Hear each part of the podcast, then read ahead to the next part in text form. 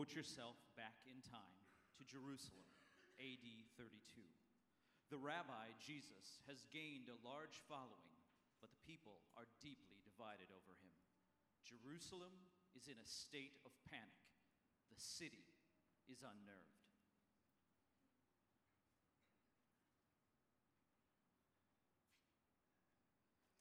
Must be careful what I say. These are dangerous times for a Torah teacher like me. If I say anything favorable about Jesus as the Messiah, I'll lose my job. Might even lose my life. But that is the big, important question of life. Is Jesus truly the Messiah, God's Son? I've been wrestling with that difficult question for decades, ever since I heard an old priest tell me his incredible story. It happened about 30 years ago when I first went to Jerusalem to be apprenticed in the law. I went to worship at the temple, met with the people. We were praying on the outside, and there was a priest praying on the inside of the temple, offering up incense. But he was taking an unusually long time, and the people were rather concerned. Maybe something had happened to him. And when he emerged from the temple, he couldn't speak. He motioned with his hands that he had seen a vision. Wow, what a great way to start your ministry as a teacher of the law. I later learned that this guy's name was Zechariah. He was a good man, a godly man, with a great reputation. And when he finished his week of service there in the temple, he went home and didn't say a word. It was about a year ago when I was walking the streets of Jerusalem, and I saw this same priest, Zechariah. I went up to him and said, "Sir, do you remember last year when you had a vision in the temple?" "Well, of course you remember that. Could you tell me what happened?" And he graciously told me his amazing story. He said that he and his wife Elizabeth could not have any children. They prayed for many, many years, but nothing happened. As the years were advancing, they had nearly given up all hope until that day when Zechariah went into the temple. He said he saw an angel, and the angel said to him, "Zechariah, your prayers have been heard. You and Elizabeth will have a son. You'll call him John. Many will rejoice at his birth, and he will be great in God's sight. For he will prepare the people for the coming of the Lord."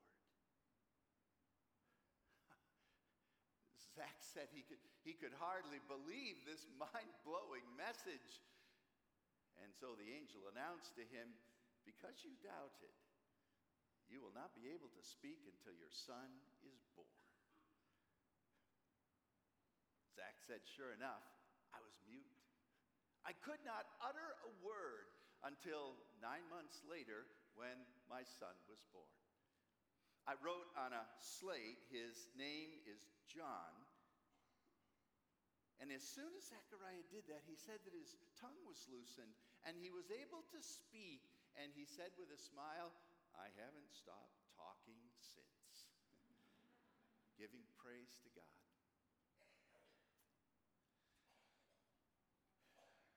Then Zechariah looked me right in the eye, and he said, "Son, God has raised up a horn of salvation for us in the house of his servant David, just as he said through his holy prophets long ago. And my son will be called a prophet of the Most High, and he will go before the Lord and prepare a way for him." Never forget this, young man. God's word is true. He keeps his promises. And Messiah is coming soon. Well, when he finished, I was speechless. No doubt that Zechariah had some life-changing experience in the temple that day, but many thought he was crazy. They thought he was just an old fool seeking some kind of attention. Me? I didn't know what to think. But I couldn't forget his story. Then I started my ministry in the temple as a grammateus, a scribe, a religious scholar, if you will, and I joined the Pharisees. Now that was a good thing. In that day, the Sadducees were the priestly group. They were more politically oriented. They had liberal leanings, and they wanted to change the Word of God. Whereas on the other hand, the Pharisees wanted to preserve the Word of God. They were traditional, and they were focused more on the spiritual, not on the political. We were teachers of the law, applying the Bible to daily Jewish life. And because we were experts in the law, we were called lawyers. I was a lawyer. Do you know any good lawyer jokes? There was this builder, this architect, and this lawyer, see? And they were discussing whose profession was the oldest. The builder says, well, it has to be a builder because the Bible says in the beginning God created the heavens and the earth. God's a builder, oldest profession. Architect said, wait a minute. Before God created the heavens and the earth, he had to bring order out of chaos. That's a designer. God's an architect. The lawyer said, who do you think created the chaos?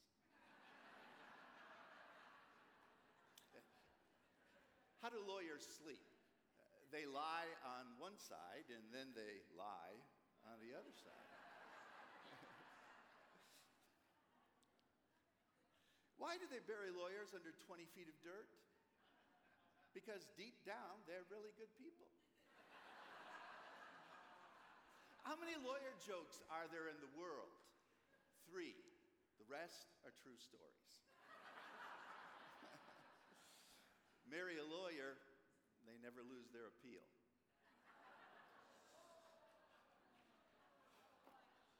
Oh, don't use that one again.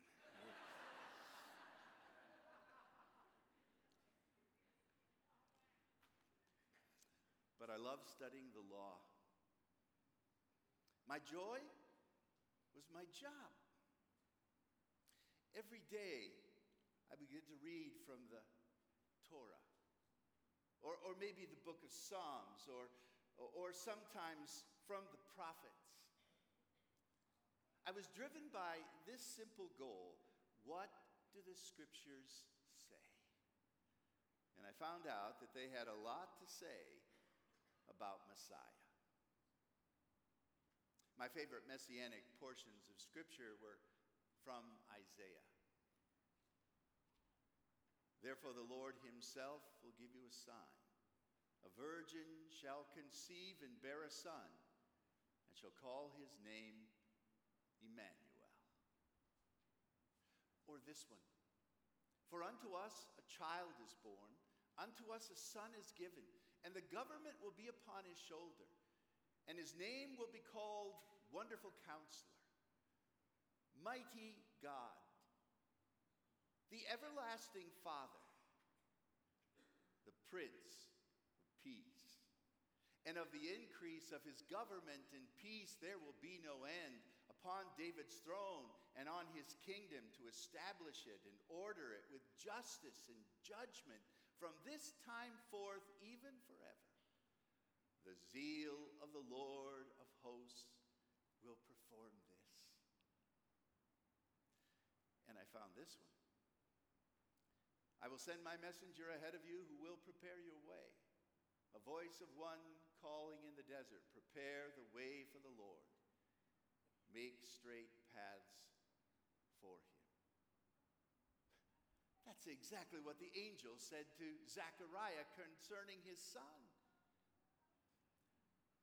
Could it be true? These words about the Messiah.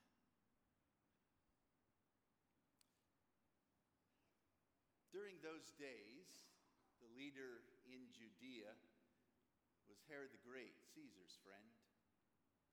Caesar forced an Edomite to convert to Judaism and then made him ruler of our land and gave him the title King of the Jews when he wasn't even a Jew.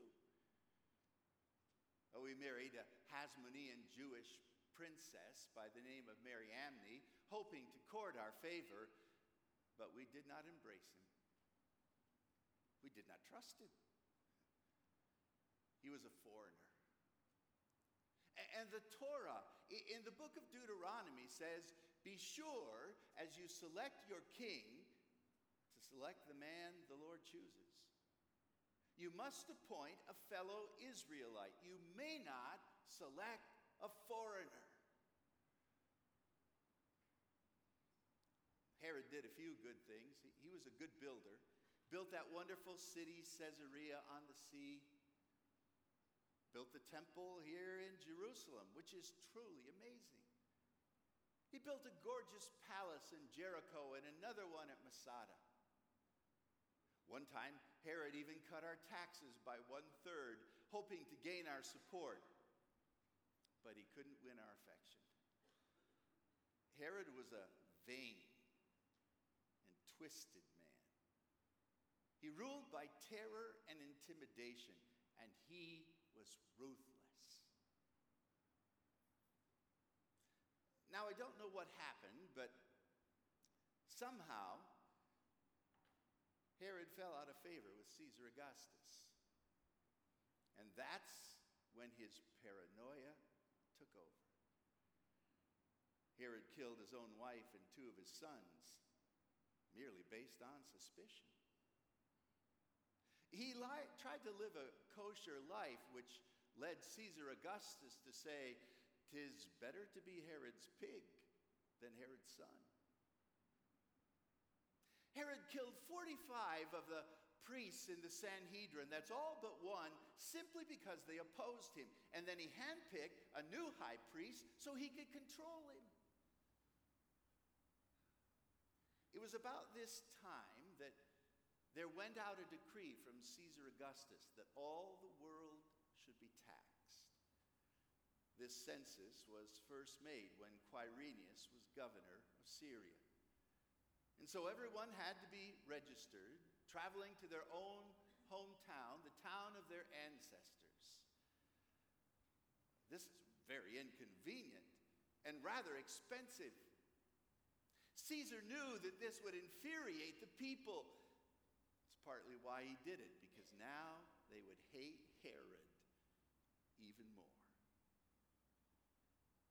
But I had no idea how God was going to use that royal decree to fulfill ancient prophecy.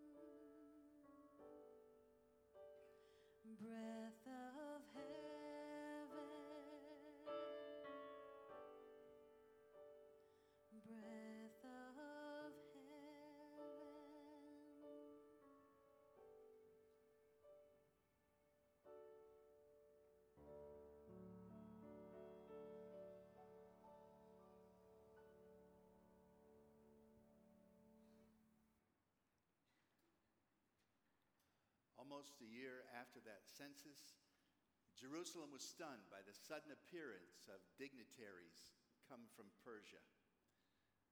Magi, they were called, students of the stars, men of astronomy. Their nickname was the Kingmakers. They wore conical hats, rode beautiful Persian stallions, came into town with great pomp, protected by a small army of armed guards. But the thing that really stunned Jerusalem was this, their mission.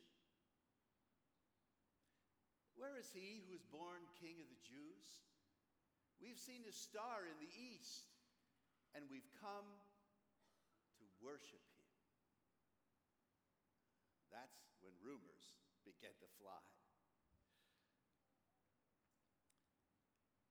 Herod understood the political power of religion.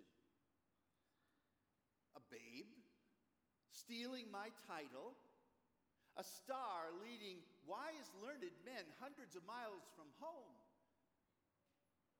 a child allegedly fulfilling ancient prophecy as Israel's future king. I must stop this, Herod said in his madness.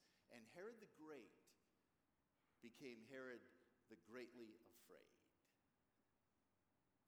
The whole town was afraid that this would provoke Herod to even more cruelty and violence. Herod quickly called together the Sanhedrin, the brain trust of all his theologians. The chief priests were the Sadducees, teachers of the law. That was us. And he demanded from us, I could see the anger contorting his face and the jealousy in his voice. Tell me where this one is going to be born, this King of the Jews. And I was the one that gave him the answer. I first took a portion of scripture from the prophet Micah to establish the place. But you, Bethlehem, in the land of Judah, are not least among the thousands of Judah, for out of you will come a ruler who will shepherd my people Israel. You see, Bethlehem was a small village, very unimportant. But when Messiah is coming to Bethlehem, when he's born there, it'll make the city famous. Micah establishes the place. But then I appended a line to the prophecy of Micah taken from the writings of Samuel. It was during the time when King Saul had died and David now was going to be made ruler of all of Israel. And the Lord, according to Samuel, said to David, "You will shepherd my people Israel, and you will rule over them." Well, the contrast could not have been more apparent. Herod wasn't a true king. He was an imposter, a fraud. And if he noticed I slipped that little verse in there from Samuel, I was in big trouble. But the king, Messiah the king, will be a shepherd king. He will be David-like. Herod sent the wise men to Bethlehem to look for this baby king, and he told them to come back and report to him. It wasn't difficult to know what he had in mind. But we never saw the Magi again. It was said when the Magi went to Bethlehem, they found more than a king. They found the Messiah, the one who is predicted by Daniel the prophet who lived in Persia for so many years. Because of their devotion to this new baby king, they didn't want Herod to know his whereabouts, so they traveled home another way, avoiding this crazy king altogether.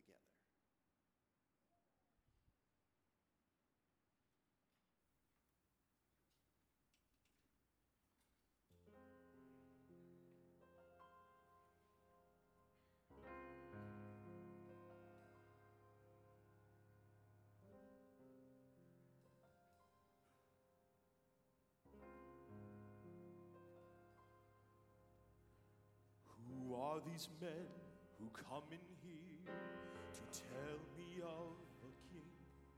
Do they not know that I am Herod and I rule everything? Who is this boy that they seek, that leads them with a star? Go get my priests and men of wisdom before this goes too far.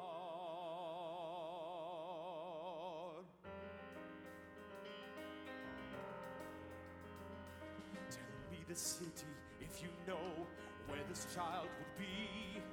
In Bethlehem, you say, well, I find that hard to believe.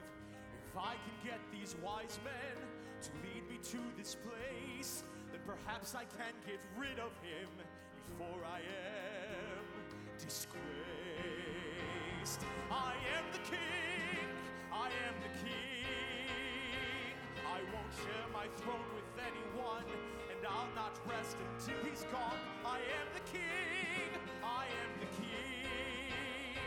And no little boy is gonna come to take my crown away. I am the king. What will I do if they don't find him? Tell me where he is. How can I know that he is gone and that I'm done with this? There must be a way that I can know this tiny threat is through. And if I'm adding right, this little boy could be no more than two. I am the king. I won't share my throne with anyone, and I'll not rest until he's gone. I am the king, I am the king. And no little boy is gonna come to take my crown away. I'll have my own way. I am the king, I am the king.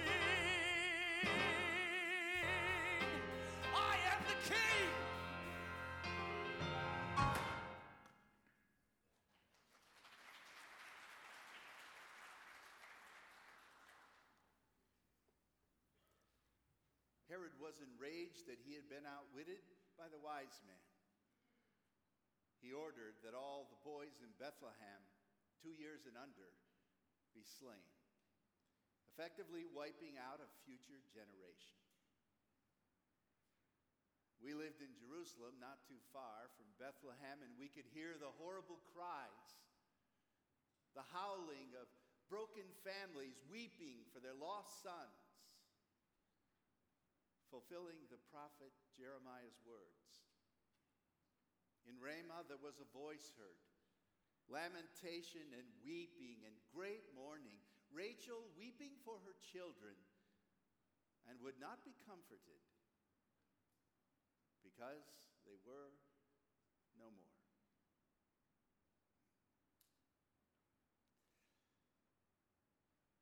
When things settled down, I went to Bethlehem to investigate, but there was nothing there. The villagers said the family had left, and the boy, gone too, maybe killed. Since the Magi left, there's no trace that a Savior was born in this city. Oh, there's a few shepherds who have some wild stories about angels singing in the sky, but who believes shepherds? And if Messiah does come, he's going to come to us, the keepers of his law, not to some unclean people.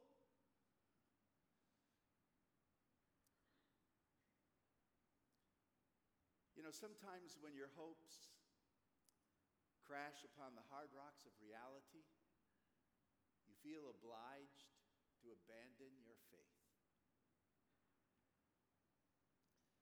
And my faith was almost gone. But life went on. For me, as a teacher of the law, I think it was 12 years later when I was teaching in the temple courts in Jerusalem.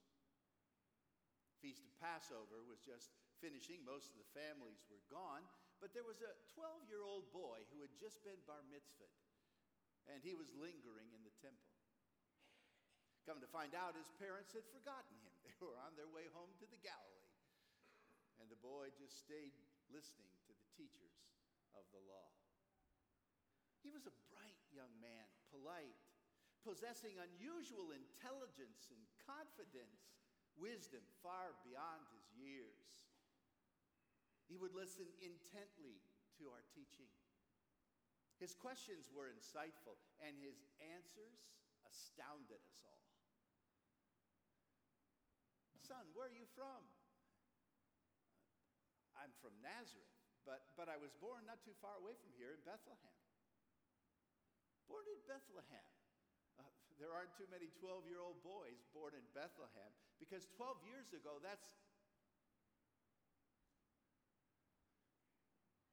who's your family?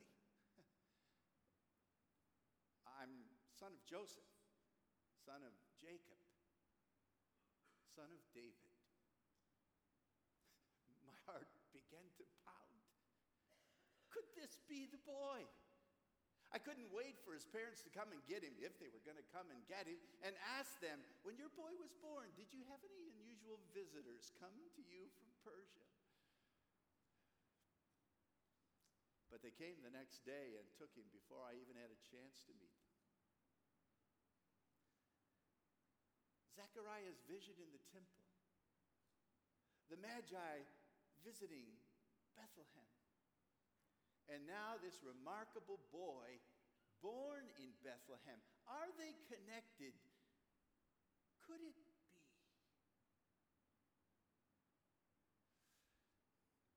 It was 18 years later. I had been a Pharisee for many, many years. And there was this rather rough, radical prophet that materialized on the scene. He was out baptizing people in the dirty Jordan River. But the whole Judean countryside and all the people of Jerusalem went out to him. Confessing their sins, they were baptized by him in the Jordan River. So I wanted to go and check this thing out, along with some of the other Pharisees and members of the Sanhedrin. We made our way all the way down to the Jordan. And when this prophet saw us, he said, "You brood of vipers, you family of snakes, who told you to flee from the wrath to come?" How's that for a warm welcome? Who's this lunatic? What in the world is he doing? Well, they call him John the Baptizer, but he is John bar Zechariah, the son of one of your priests. Could this be? Could this be the Isaiah guy? Could this be the thing that the Lord is? Is he the one preparing the way for the Lord? And sure enough, the next day, John introduced us to Jesus. "Behold, the Lamb of God, who takes away the sin of the world." And from that day, I began to follow the ministry of this Jesus with great interest. I was amazed at the freshness of his teaching and the power of his preaching. Now, almost all the other Pharisees rejected him. The Sanhedrin, the Sadducees, they were all afraid that he threatened our institution. But I could not ignore his miracles, and I was an admirer of Jesus, albeit from a distance,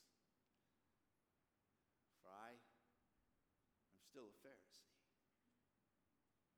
I think it was the next Passover when I heard that Jesus was in Jerusalem, and I just had to talk to him. I had some questions that were burning in my soul, so I went to him secretly by night, and I said, "Rabbi, I'm a Pharisee. I'm a member of the ruling Jewish council. And we know that you are a teacher come from God, because no one can do all the miracles you're doing unless God is with him. Jesus changed the subject and said to me, Nicodemus, I tell you the truth. You will never see the kingdom of God unless you're born again. Born? How can I be born when I'm old, Rabbi? Surely I can't enter a second time into my mother's womb and be born. I tell you the truth. You cannot enter the kingdom of God unless you're born of the water and of the Spirit. That which is born by the flesh is flesh. That's the physical birth. That which is born by the Spirit is spirit. That's the heavenly birth. Don't be surprised that I tell you, you must be born from above. I don't understand these things. You're Israel's teacher and you don't understand? As Moses lifted up the serpent in the wilderness, even so must the Son of Man be lifted up, so that everyone who believes in his name may have eternal life. For God so loved the world, Nicodemus, that he sent his only Son, so that whoever believes in him would not perish, but have everlasting life. For God sent his Son into the world, not to condemn the world, but that the world through him might be saved.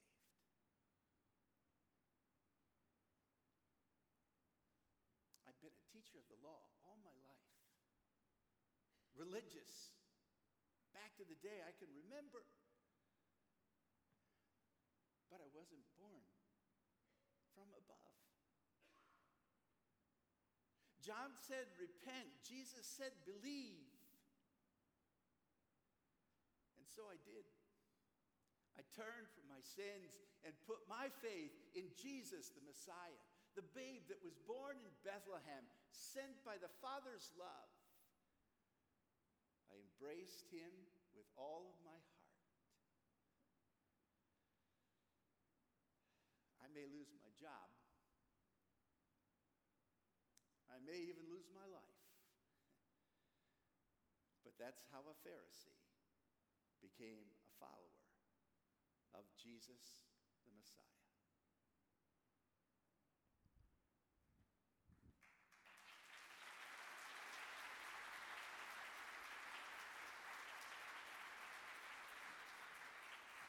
Would you stand with me and let's sing the chorus.